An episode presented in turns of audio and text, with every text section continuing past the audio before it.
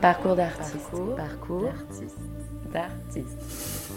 Dramaturgie tracée au cordeau, tension au paroxysme, esthétique sans fioriture, jeu net et précis, incarné tout juste pour faire vibrer les dilemmes moraux qui guettent chacun de nous au tournant du quotidien.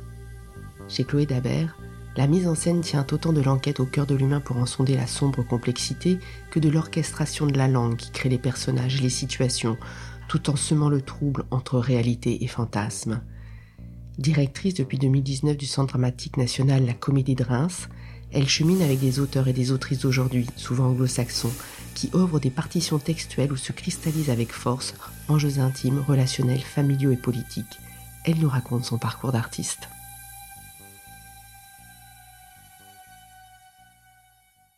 Bonjour Chloé Dabert. Bonjour. Dans les pièces que vous avez mises en scène, j'ai remarqué que les personnages sont souvent embringués dans une mécanique de situation qui ressemblerait presque au destin. Alors je me suis posé la question, pour la jeune fille qui a grandi à Bourges, le choix du théâtre était-il tout tracé? Qu'est-ce qui a fait que vous avez choisi une option théâtre au lycée?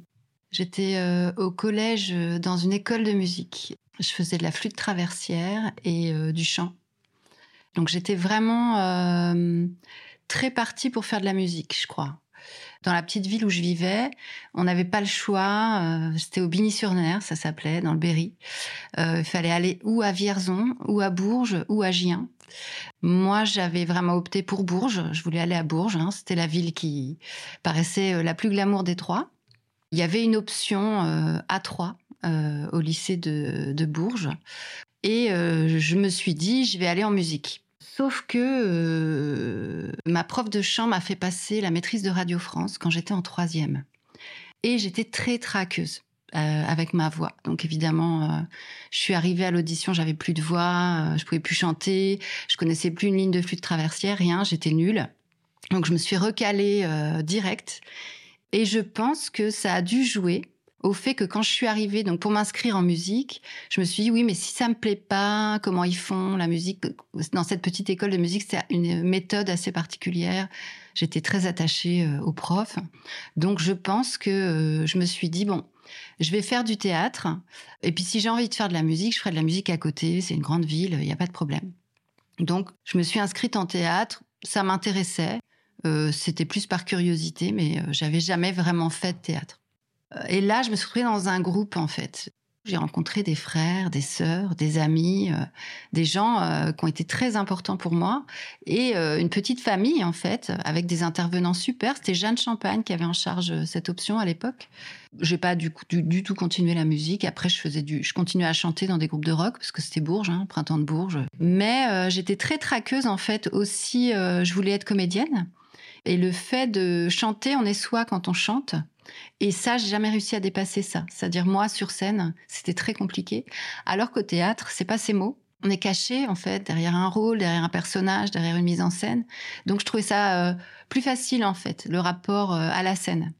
Et puis, je pense assez vite, euh, dans cette option théâtre, il y a eu une rencontre avec Hubert Collat, qui à ce moment-là montait Terre, donc euh, ça date. Hein. C'était son deuxième ou troisième spectacle. Il avait fait temporairement épuisé avant, et je me suis prise euh, d'envie de mettre en, espace comme ça ce texte temporairement épuisé avec mes copains d'option.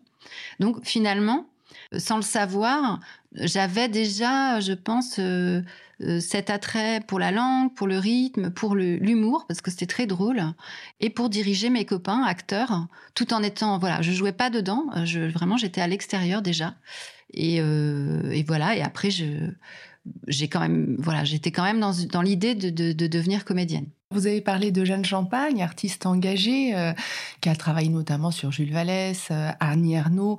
Elle est alors euh, metteuse en scène associée à la Maison de la Culture de Bourges de 92 à 97.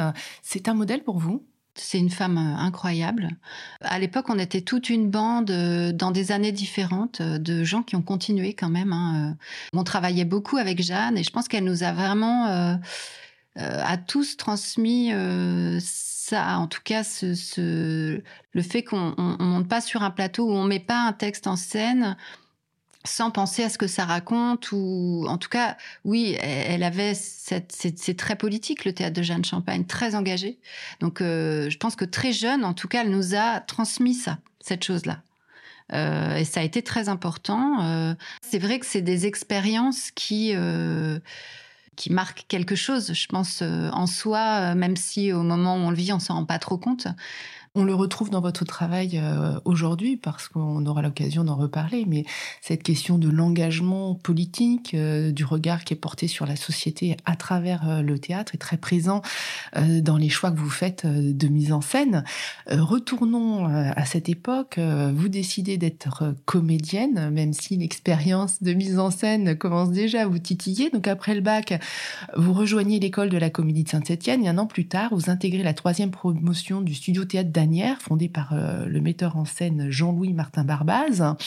C'est une école particulière avec une, pédagogie euh, qui apprend aux élèves comédiens et comédiennes plutôt à travailler ensemble euh, des projets que dans une démarche très individualiste comme ça peut se faire.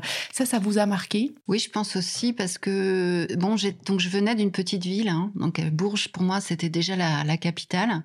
Après, j'ai fait un an euh, dans un cycle pré-professionnel, donc à la Comédie de Saint-Étienne, et c'était déjà euh, un déracinement, c'était pas évident. Et, euh, et, je voulais pas venir à Paris, j'avais hyper peur de venir à Paris. Euh, la, capitale vraiment me, terrifiait. J'étais très timide.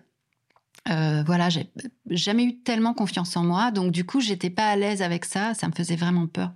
Et je suis rentrée dans cette école et ça a été vraiment ça m'a sauvée, je pense, parce que voilà, il y avait cet esprit. En tout cas, à ce moment-là, c'était vraiment le début. Hein, euh, on n'était pas tant que ça, on n'était pas beaucoup. Et puis c'était très familial. Euh, à l'époque, même pour passer l'audition, c'était une deuxième année qui devait nous donner la réplique. Donc on était tout de suite. Euh, dans quelque chose de, voilà de, une ambiance en tout cas de, collectif enfin de, de troupe de famille. Et puis Jean-Louis Martin Barbas il avait très fort ça. Donc euh, voilà on était un peu chouchoutés. Enfin c'était c'est vrai que par rapport à la violence que qu'il y avait euh, à Paris oui ça a été important. Et je pense voilà ça continue cette expérience de troupe qui commence dès le lycée où c'est vraiment ce que j'ai toujours recherché je pense dans les formations ou euh, ce qui m'a toujours fait souffrir quand ça n'était pas présent c'est une façon aussi, euh, être en groupe, euh, de se sentir euh, moins seul, moins seul face à son trac, parce que c'est c'est compliqué de, de prendre la parole sur une scène.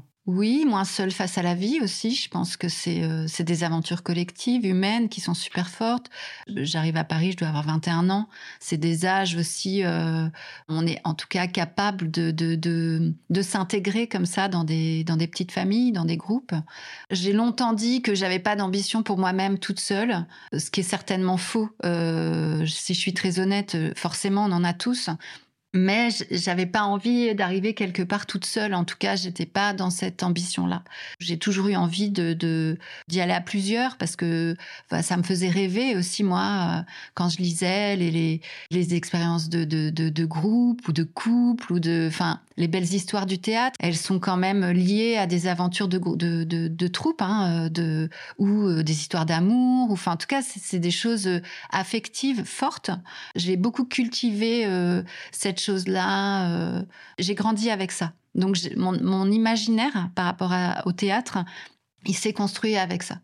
Vous avez le trac, mais vous êtes euh, très déterminé puisque euh, après le studio théâtre d'Anières, vous poursuivez votre formation au Conservatoire national supérieur d'art dramatique. Vous y rentrez en 1999, vous en sortez en 2002 et vous y rencontrez notamment l'auteur et metteur en scène Joël Joanneau. Vous avez souvent dit qu'il a été essentiel pour vous. Pourquoi? Je pense qu'il y a un avant et un après euh, Joël Joanneau pour moi. En fait, avant, euh, j'avais un rapport au théâtre assez naïf je pense, euh, assez dans l'émotion, euh, romantique, ou je, je, saurais pas le définir, mais un peu, voilà, fleur bleue. Et finalement, euh, j'étais pas tellement dans le travail. Je pense que j'étais dans l'idée de. Euh, comme plein de jeunes acteurs en fait, euh, je me, je me rends compte maintenant. Et puis euh, quand je suis arrivée au conservatoire, ça a été assez violent parce que là, pour le coup, c'était quand même assez individualiste. Et Joël, je l'ai rencontré en deuxième année. Et en effet, je pense qu'il m'a appris à travailler. Je me souviens d'une fois où il a dû dire bah, Je suis content parce que ça enfin mis au travail. J'avais l'impression de bosser comme une tarée, mais en fait, pour lui, j'étais pas en travail. Et c'est vrai que ça, c'est une notion assez abstraite, être en travail. C'est-à-dire un endroit de moi-même sur le plateau, de concentration, euh, de travail, de mise en danger que je trouvais pas forcément avant. Je pouvais y aller avec tout ce que j'étais, dans l'émotion, euh, hurler, pleurer, tout ce qu'on veut, puis ça donnait pas grand-chose. Et là, lui, il avait cette méthode quand même par rapport au texte, ce travail très fort sur la ponctuation, sur les textes contemporains, où on fait pas d'élision, où on respecte à la virgule près. donc une méthode très technique, en fait, qui permet de rentrer dans le travail d'une manière assez désinhibante, en fait, parce qu'on se demande pas comment on va jouer le rôle, mais on rentre dedans par la langue. Donc un travail très technique. Je venais quand même de la musique où euh, voilà, on, suit une partition, euh, l'interprétation vient après en fait. Hein. Euh, et au théâtre, ben moi je pensais qu'il fallait jouer quoi, fallait tout de suite. Donc finalement, j'arrivais pas à saisir cet endroit ça, ça a été vraiment une grande découverte pour moi euh, en tant qu'actrice, mais aussi euh, en tant que bah, metteuse en scène, puisque j'ai commencé à ce moment-là aussi à tester des choses. C'était la première fois, je pense, que d'un coup, concrètement, en tout cas, j'arrivais à, à, attraper quelque chose, une méthode, quelque chose qui me rassurait peut-être aussi, ou que je sentais que je pouvais avoir une certaine maîtrise. Et après, bon, évidemment, le stade de l'interprétation fait qu'il faut lâcher des choses, mais ça permettait d'avoir une base solide, ce que euh, jusqu'à présent, j'avais pas compris. Peut-être qu'on avait essayé de me l'enseigner, mais différemment. En tout cas, c'est cette méthode-là qui m'a parlé à moi. Une méthode que l'on retrouve euh, en effet dans la musique, également dans la danse, où euh, une fois qu'on a parfaitement la maîtrise, parfaitement les pas, on passe à la dimension d'interprétation et qui est euh, rarement effectivement abordée de cette manière dans le, dans le théâtre. Vous commencez d'ailleurs comme comédienne après le conservatoire. Vous avez d'abord joué sous la direction de Jeanne Champagne, Joël Joanneau, Catherine Anne.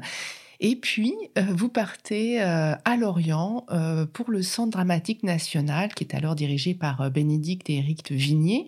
Et vous allez y animer des ateliers à destination des jeunes et des amateurs. Est-ce que c'est une, changement, une réorientation, un changement? Est-ce que le plateau n'était pas l'endroit de votre épanouissement artistique? En fait, ce qui s'est passé, c'est que j'étais dans l'école, euh, j'étais encore une fois dans un groupe, sauf que à cette époque-là, on est en 2002, les collectifs, tout ça, sont pas hyper répandus.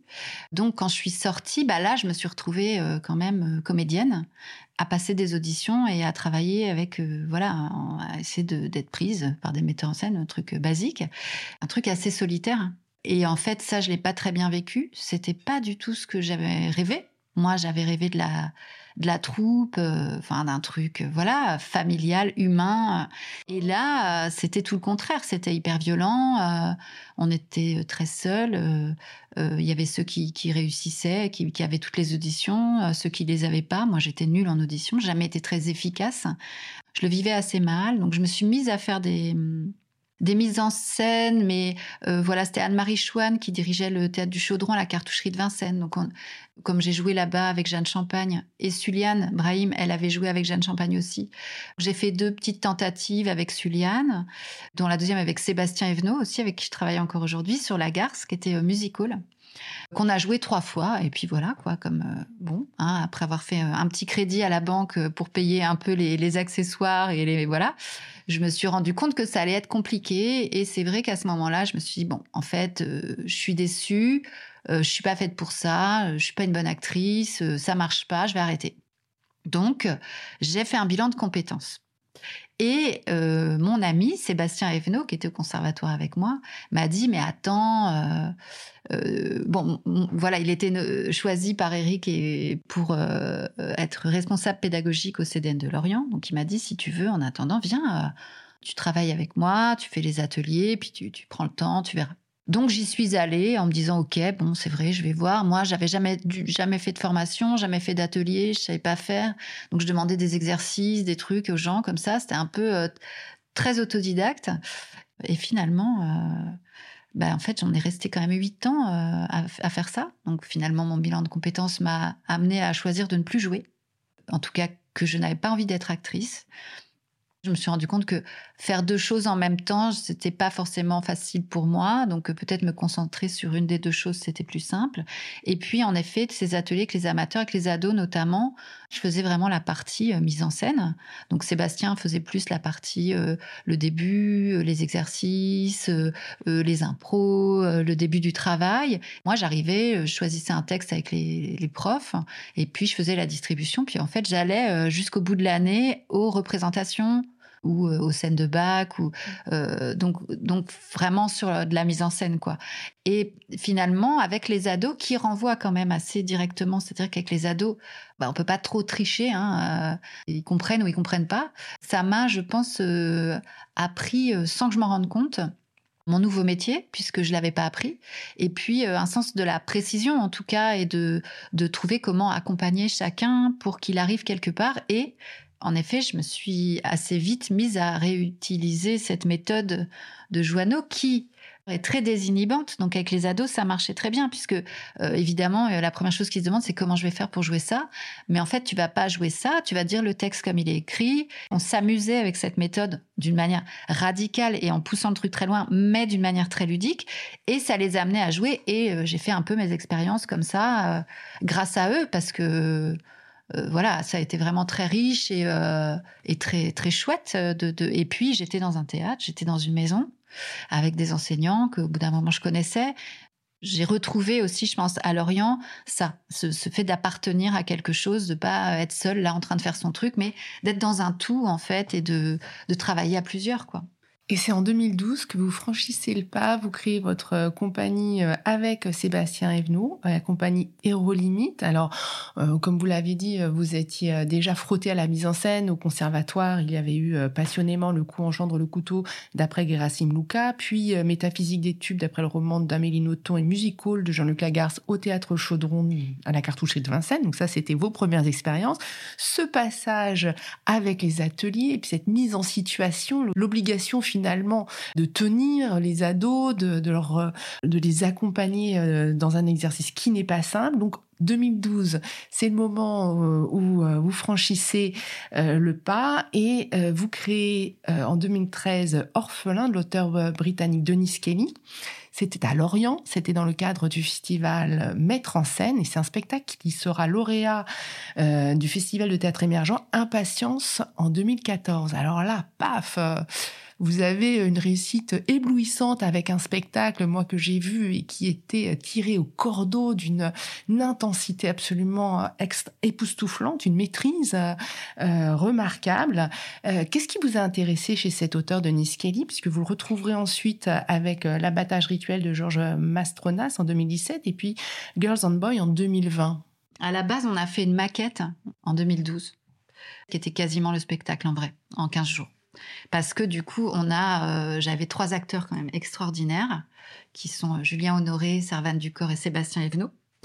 Et je les ai vraiment, je leur ai demandé vraiment de travailler, euh, de pousser cette chose-là, cette méthode. C'est vraiment écrit comme de la musique. Il y a des temps, il y a des pauses, il y a des silences. Alors un temps, est-ce que qu'est-ce que c'est? Une pause, qu'est-ce que c'est?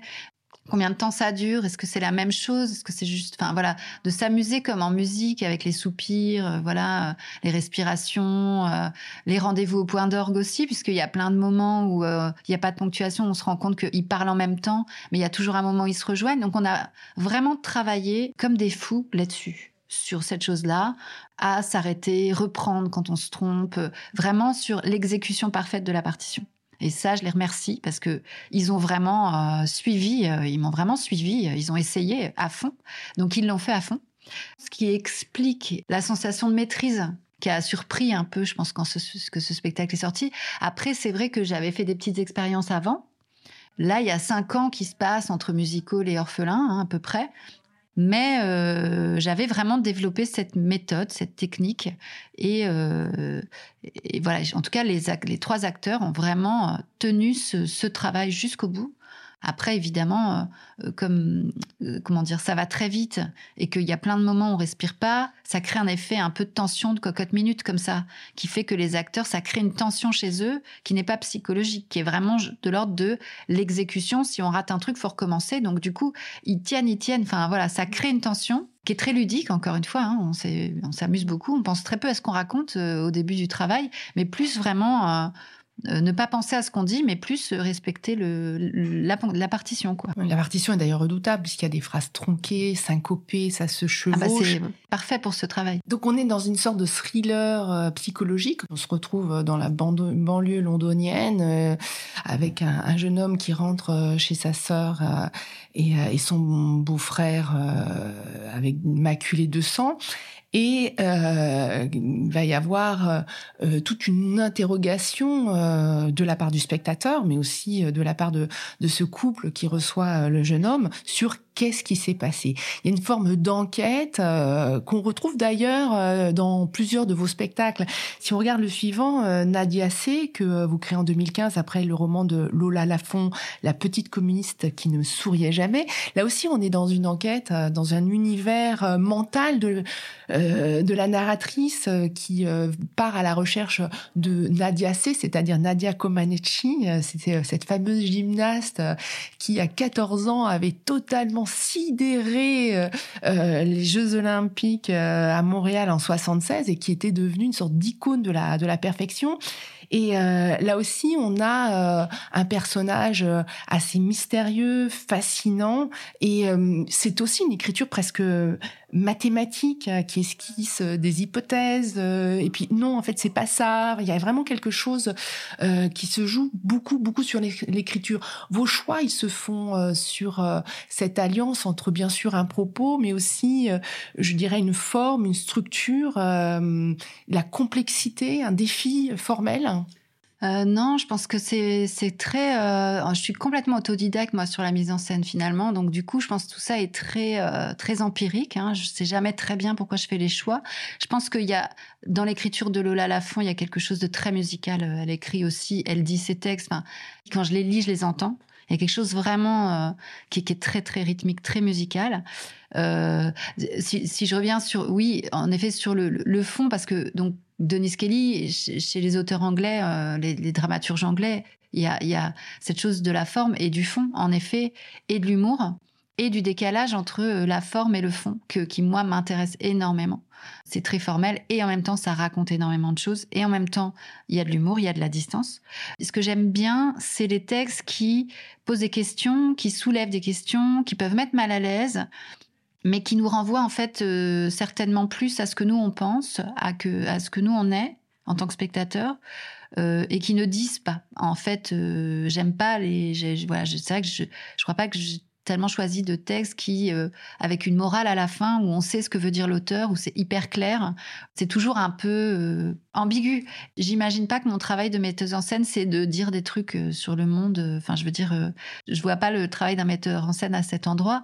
C'est plus de poser des questions. En fait, il y a des choses qui, moi, me questionnent. Euh, sur lesquels même moi, enfin tout le monde, on fait des raccourcis de pensée ou euh, on a des idées toutes faites ou euh, on se fait avoir par quelque chose de l'air du temps ou où il nous manque des éléments pour comprendre ou voilà. En tout cas, je trouve que le théâtre c'est aussi un endroit où du coup la multiplication des points de vue elle est possible et ça permet de regarder un événement sous plusieurs angles. Je trouve ça assez assez fort de réussir aujourd'hui à poser des questions et ne pas donner de réponse vraiment en fait. Je trouve que c'est très difficile à garder, même moi dans le travail, parce que forcément, euh, euh, on a quand même un point de vue, quoi.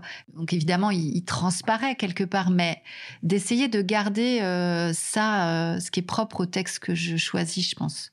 Donc en effet, ça prend souvent la forme d'une enquête ou d'un thriller ou de, de il y, a, du suspect, on ne sait pas. Jusqu'au bout, on se pose des questions. J'aime bien, voilà, tenir le spectateur avec ça et qu'au final, on tienne comme ça jusqu'au bout en se disant ah, ah, ah, et en fait, on nous dit pas. Ça crée pas de la frustration, je pense que ça crée du débat. Le théâtre, c'est l'endroit de la complexité, c'est l'endroit aussi des dilemmes moraux, parce qu'il y a beaucoup ça aussi euh, dans les spectacles euh, que euh, vous montez sur l'abattage rituel de Georges Mastromas que vous montez en 2017, toujours de Denis Kelly. On a un personnage qui est un type bien sous tout rapport, etc., et qui à un moment va faire un choix de privilégier son intérêt personnel, mais à tel point qu'il va écraser tout le monde pour réussir très fortement dans, dans la vie. On regarde les, différentes mises en scène que euh, vous avez produites, il y a toujours cette idée que le politique, finalement, euh, il explose au cœur de l'intime. C'est là que euh, se, se, déteignent, au fond, les impératifs de la société, c'est-à-dire le libéralisme qui va faire l'injonction d'être le meilleur, d'écraser les autres, etc. Et donc, tout ça se mélange dans nos propres choix, vraiment au, plus, au cœur de notre être. C'est très humain, en fait. C'est des personnages très humains. J'aime bien aussi que ce soit pas manichéen, en fait, et, parce qu'en fait, on ne l'est pas. aucun de nous. Donc, euh, c'est des personnages très humains. C'est vrai que là, Georges Mastromas, euh, on fait toute l'histoire du gars, du gars qui est vraiment un pauvre gars, quoi. Enfin, un gamin, euh, finalement, qui est pas le premier de la classe, qui est pas le plus fort, qui est vraiment moyen, quoi. On s'en fout, on le voit pas, et qui finalement, à un moment, saisit une occasion mais presque pas exprès, quoi. Enfin, je veux dire, de manière même pas préméditée, euh, même pas avec une ambition derrière. Je pense qu'il le fait pas exprès. Puis au bout d'un moment, il rentre dans le truc, puis il apprend euh, les codes de la chose, et puis il se fait rattraper, broyer euh, aussi. Enfin, il devient monstrueux, mais en fait, on pourrait, en fait, on se dit n'importe qui, en fait, pourrait se retrouver dans cette situation et devenir ça ces codes du libéralisme, des rapports de force permanents, etc., sont totalement intégrés et ça, ça finit par l'envahir euh, et, et, dicter sa conduite. En effet, on a tous plein de choix en fait euh, tout le temps. On croit qu'on a, on croit qu'on choisit, mais en fait, euh, qu'est-ce qui est de l'ordre de ce qu'on, ce qu'on choisit vraiment ou de ce qu'on subit ou de la conscience qu'on peut avoir de soi-même, de la conscience qu'on peut avoir du monde dans lequel on vit, de, la société dans laquelle on, on, évolue, mais aussi de qui on est, comment on a grandi, la famille, les amis, enfin la vie en fait, qui fait que bah en fait euh, on devient ce qu'on devient parce qu'on a croiser les personnes qu'on a croisées, parce qu'on a le parcours qu'on a, parce que on vit là où on vit et parce que euh, voilà, en fait n'importe quelle rencontre, n'importe quel événement peut changer la vie de quelqu'un d'une manière ou d'une autre. Donc là, la question de l'abattage, euh, est-ce qu'on est un connard euh, ou pas? Parce que là, c'est vraiment ça le, truc, c'est qu'est-ce qu'on pense de ce gars qui en fait je suis pas sûre que les spectateurs le détestent. En plus, c'est ça qui est assez immoral dans le dans la dans la pièce et en même temps, voilà, c'est à quel endroit on se reconnaît, à quel endroit on peut honnêtement se dire, moi je n'aurais, enfin voilà, je trouve que c'est intéressant même moralement que le spectateur puisse, enfin j'aime bien, c'est vrai, mettre le spectateur dans cette situation où il se demande ce que lui, en fait, il pense profondément. Vous aimez mettre le spectateur dans cette situation de, questionnement qui n'est pas toujours euh, euh, confortable? Par exemple, euh, dans Girls and Boys que vous avez monté en, en 2020, là aussi, le spectateur est un peu inconfortable. Ce texte-là, j'avais beaucoup hésité à le monter. Euh, c'est vraiment un choix que j'ai fait avec l'actrice Bénédicte Cherouti. On a hésité toutes les deux pour les mêmes raisons. Et puis finalement, on a décidé de le faire. En fait, il y a une petite prise d'otage comme ça euh, du spectateur dans ce spectacle qui est très inconfortable, euh, qui peut être mal vécu, ce que je peux comprendre ce qui nous a posé des questions. Après, je trouve qu'il protège beaucoup euh, quand même euh, Denis Kelly. Euh, il a quand même cette délicatesse. Il raconte toujours des trucs atroces, mais il y a déjà cette distance, donc l'humour, et puis il y a quand même une bienveillance, je trouve, de sa part. On met pas le spectateur dans une situation inconfortable pour lui faire mal, mais c'est un texte qui dit autre chose, c'est-à-dire qu'on peut rester sur le pitch. En fait, voilà, c'est toujours euh, ce dont on parle depuis tout à l'heure. Il y a l'histoire, il y a un événement qui, en effet, on va pas spoiler puisqu'on va le rejouer bientôt. Cet événement, il n'est pas tout ce qui est dit dans le texte. Il y a plein de choses hyper fortes qui sont dites dans ce texte sur euh, la société, sur le libéralisme en effet, sur euh, les rapports, la construction d'un couple dans une société euh, hyper libéraliste, en tout cas le, statut de la femme dans le couple, mais le statut de sa réussite. On trouvait ça intéressant aussi d'avoir cette parole c'est cette femme qui, elle, a une ascension euh, professionnelle, sociale fulgurante en fait dans le couple. Enfin, je trouve que c'est une question hyper intéressante, euh, ça avec une réflexion sur la violence euh, qui est quand même assez forte aussi. Enfin, en fait, ce que j'aime bien dans les textes de Denis Kelly, c'est qu'il n'y a pas une entrée. Il n'y a pas une entrée, ça raconte pas une chose unique. Ça parle de plein de choses parce que toutes les choses sont imbriquées les unes dans les autres parce que c'est comme ça qu'on vit. C'est pas, on peut pas parler d'une chose et ne parler que ça parce que il y a trop de facteurs en fait. Alors, il y a un autre fil rouge euh, dans les spectacles euh, que vous montez, me semble-t-il, et qu'on retrouve d'ailleurs euh, dans Girls and Boy, c'est ce mélange qui se produit entre réalité, fiction, fantasme. Il y avait déjà cela dans plusieurs des pièces. On le voit beaucoup aussi dans J'attendais dans ma maison que la pluie vienne de Jean-Luc Lagarce, que vous montez en 2018. Donc, une écriture extrêmement chorale où on a cinq femmes qui attendent le retour du fils, du frère qui a été euh, chassé par le père. Le père est mort. Mais ce qui est intéressant euh, et qui justement amène encore plus de doutes et de complexité, c'est ce mélange des, des temporalités. C'est semer le doute au fond que, que vous aimez bien. Euh, je sais pas une volonté de, d'agir sur le spectateur, mais plus euh, une volonté de trouver euh, la forme juste par rapport à cette langue-là, cette écriture-là. Je pense que j'ai un univers fait assez poétique. Alors, ça se voit peut-être moins euh, quand je travaille sur Denis Kelly, parce que Denis Kelly, c'est très ancré comme ça dans des situations très quotidiennes, mais en effet, ça se décale toujours au niveau de la lumière, au niveau du son. Il y a toujours un endroit où on n'est pas tout à fait dans. C'est du théâtre. Donc, c'est vrai que j'aime bien voilà que ça raconte une histoire, qu'on puisse ressentir des émotions différentes, donc rire, euh, avoir peur, euh, pleurer, être en colère, enfin. Et en effet, euh, pour moi, le théâtre c'est aussi l'endroit de la poésie. Donc, je fuis un peu. En même temps, je m'amuse avec des codes très réalistes et en même temps comment déréaliser ou surtout sur les textes contemporains trouver toujours un endroit qui soit un endroit de, poétique, en tout cas de, la poésie du théâtre. Donc, euh, c'est vrai que la garce m'a emmené. En même temps, voilà, tout est dans le texte, cette maison fantôme, ce, truc, on ne sait pas bien si ça se passe, si elles sont là depuis 100 ans, si euh, c'est pas des fantômes qui rejouent éternellement quelque chose. Moi, j'essaie de servir à ma façon euh, le texte. Donc de lui faire un écrin et de le mettre en valeur de façon à ce qu'il, pour moi, il est entendu à son juste endroit, qui est évidemment hyper subjectif puisque c'est ma lecture et c'est mon oreille et c'est ma sensibilité. Avec le firmament euh, de euh, Lucie Kirkwood que vous venez de monter 2022, là on est dans un scénario extrêmement bien construit, euh, euh, plein d'humour et euh, en même temps tendu de bout en bout par, par le suspense. On se retrouve dans l'Angleterre en 1759. Il y est question de Sally Poppy, une jeune domestique voilà, qui n'a vécu jusqu'à présent que dans la pauvreté et qui est condamnée à la pendaison pour le meurtre euh, d'une petite fille, euh, meurtre d'ailleurs particulièrement horrible, découpé en petits morceaux. Euh, elle a été reconnue coupable avec son amant, sauf que elle dit qu'elle est enceinte. Et si tel est bien le cas, eh bien le jugement sera transformée en, en peine d'exil. Et pour cela, il y a un jury de douze femmes euh, qui est euh, convoqué pour savoir si elle est belle et bien enceinte. Voilà pour euh, le contexte. Euh, Lucy comme beaucoup hein, d'auteurs anglo-saxons, Denis Kelly aussi, puisque c'était un auteur de la série devenue culte Utopia, ont des, facilités à, construire des, scénarios d'une incroyable tension dramatique. C'est ça qui vous a attiré dans ce texte? Ce qui m'a séduit, c'est euh, l'histoire. Ouais. Euh, je me suis dit, ah, c'est dingue cette histoire. Le procès, le 12 hommes en colère avec des femmes. Euh, ouais, j'aime bien. De toute façon, je le cache pas. Hein. Je, je regarde beaucoup de séries, j'aime beaucoup le cinéma.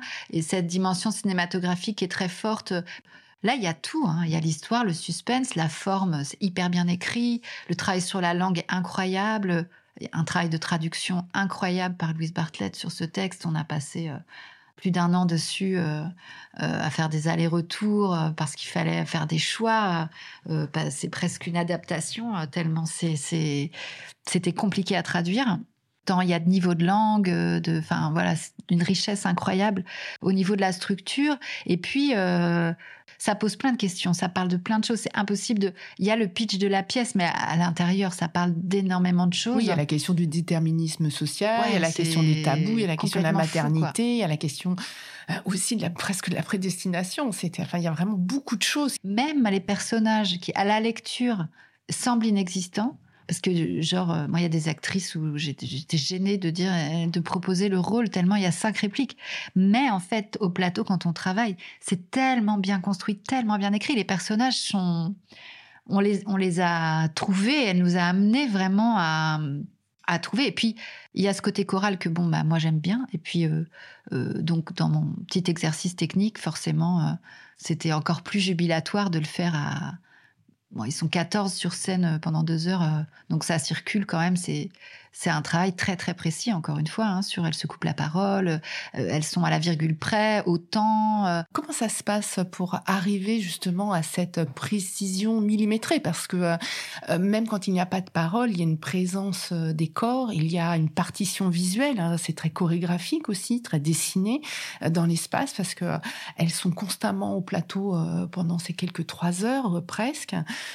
comment vous les amenez à travailler la partition Déjà, ils n'ont pas le droit de jouer euh, pendant plusieurs semaines. C'est juste le texte, le rythme. Et on reprend quand il y a un temps entre deux répliques, mais euh, des fois une seconde c'est trop. Euh, je travaille à l'oreille et au rythme, donc et après elles finissent par l'entendre. Hein. donc on met tout le monde sur une, homogénéité de paroles. Alors on fait pas d'élision dans les textes contemporains au début, donc pendant longtemps, ils respectent la ponctuation, les virgules, les points. Ben oui, mais un point, c'est pas pareil qu'une virgule, c'est pas pareil qu'un point virgule. Vraiment, on s'amuse avec ça. Euh, le rythme, dans les textes anglais, la façon dont les personnages se coupent la parole est écrite. Donc euh, c'est ça se joue rythmiquement. Là, on est à la table. Et puis, euh, une fois que tout le monde a compris le jeu, alors on va dans l'espace, un espace, en tout cas pas forcément l'espace définitif. Ce qui s'est passé aussi là, c'est que ben on a répété en jogging et en basket, euh, c'était super. Du coup, ça aurait pu se jouer comme ça. Et puis quand les costumes sont arrivés, ce qui marchait bien avant, à coup marchait plus. Donc il a fallu tout replacer on s'est rendu compte qu'avec les robes et tout, on pouvait pas euh, se tenir. Euh, enfin, dans l'espace, il a fallu structurer le truc. Donc tout est écrit, euh, je veux dire physiquement, on a tout placé. Après, je, pars vraiment des propositions des acteurs. Je vais pas faire des placements arbitraires comme ça parce qu'on n'a jamais fait ça. Tout à coup, tu te mets là, ça vient et au bout d'un moment, je dis stop, là c'est bon. Est-ce que toi tu peux juste te déplacer? Enfin voilà, on a vraiment fait des tableaux sur chaque partout. Tout est très précis au niveau de la partition du texte, mais du coup, finalement, au niveau de la partition physique aussi. Le danger de ça, c'est que ça pourrait être figé et mort. Mais le fait de ne pas travailler sur la psychologie dans un premier temps, puisqu'on n'a pas décidé que ça, il faut absolument que tu le joues comme ça, ou euh, ça, à ce moment-là, tu t'énerves, ou ça, à ce moment-là, tu pleures. Du coup, s'il y a un acteur ou une actrice qui décale un peu, qui tout à coup s'énerve alors que là il s'énerve pas ou ou qu'il le dit un peu plus comme ci ou un peu plus comme ça de toute façon il est toujours dans le même rythme ça ça bouge pas mais au niveau finalement du jeu, c'est assez vivant puisqu'ils sont très ensemble. Ça demande une, concentration et une écoute. Ça demande d'être très très au présent, de réagir en fait à ce qui se passe. Donc ça crée un endroit de jeu qui, en effet, est très technique, très précis, très solide. S'il se passe rien, euh, qui sont pas dans le coup, ça marche quand même. Mais ça leur donne un endroit de liberté au niveau de la réinterprétation qui fait que je pense que les acteurs s'ennuient pas en fait parce que c'est jamais tout à fait la même chose. Dans cette euh, mise en scène euh, du film Maman euh, de Lucie Kirkwood, vous avez atteint un, niveau de précision dans le décor, les costumes, qui est absolument époustouflant pour, pour ma part. Parce que, euh, on a parlé euh, des costumes de Marie Larocca, il y a aussi euh, la scénographie de Pierre Nouvel qui est très sobre et on a une sorte de décalage, comme si on avait des personnages d'époque détourés. et ça crée aussi cette, cette distance entre ce texte qui pourrait avoir euh, des allures euh, euh, très quotidiennes, mais il y a une sorte de, de mise en abîme grâce aussi à la scénographie et au soutien de la musique. comment vous, vous ajustez ces différents ces différentes composantes? Comment est-ce que vous travaillez avec une équipe? Une équipe d'ailleurs euh, fidèle, puisque euh, euh, que ce soit Sébastien Evenot, Pierre Nouvel ou Marie Larocca, même Bénédicte Serrouti, ce sont des compagnons de route de longue date. Hein. Je choisis le texte, après je fais la distribution. Ça va donner une couleur particulière au projet. Et puis après, avec Pierre, on discute. Enfin, ça part vraiment de l'espace je pense qu'on a réussi à construire euh, cette spectacle quand même avec lui, donc euh, un langage commun, quelque chose qui se décline. Lucas aussi euh, au son, il en a Lucas le lièvre, il en a fait beaucoup.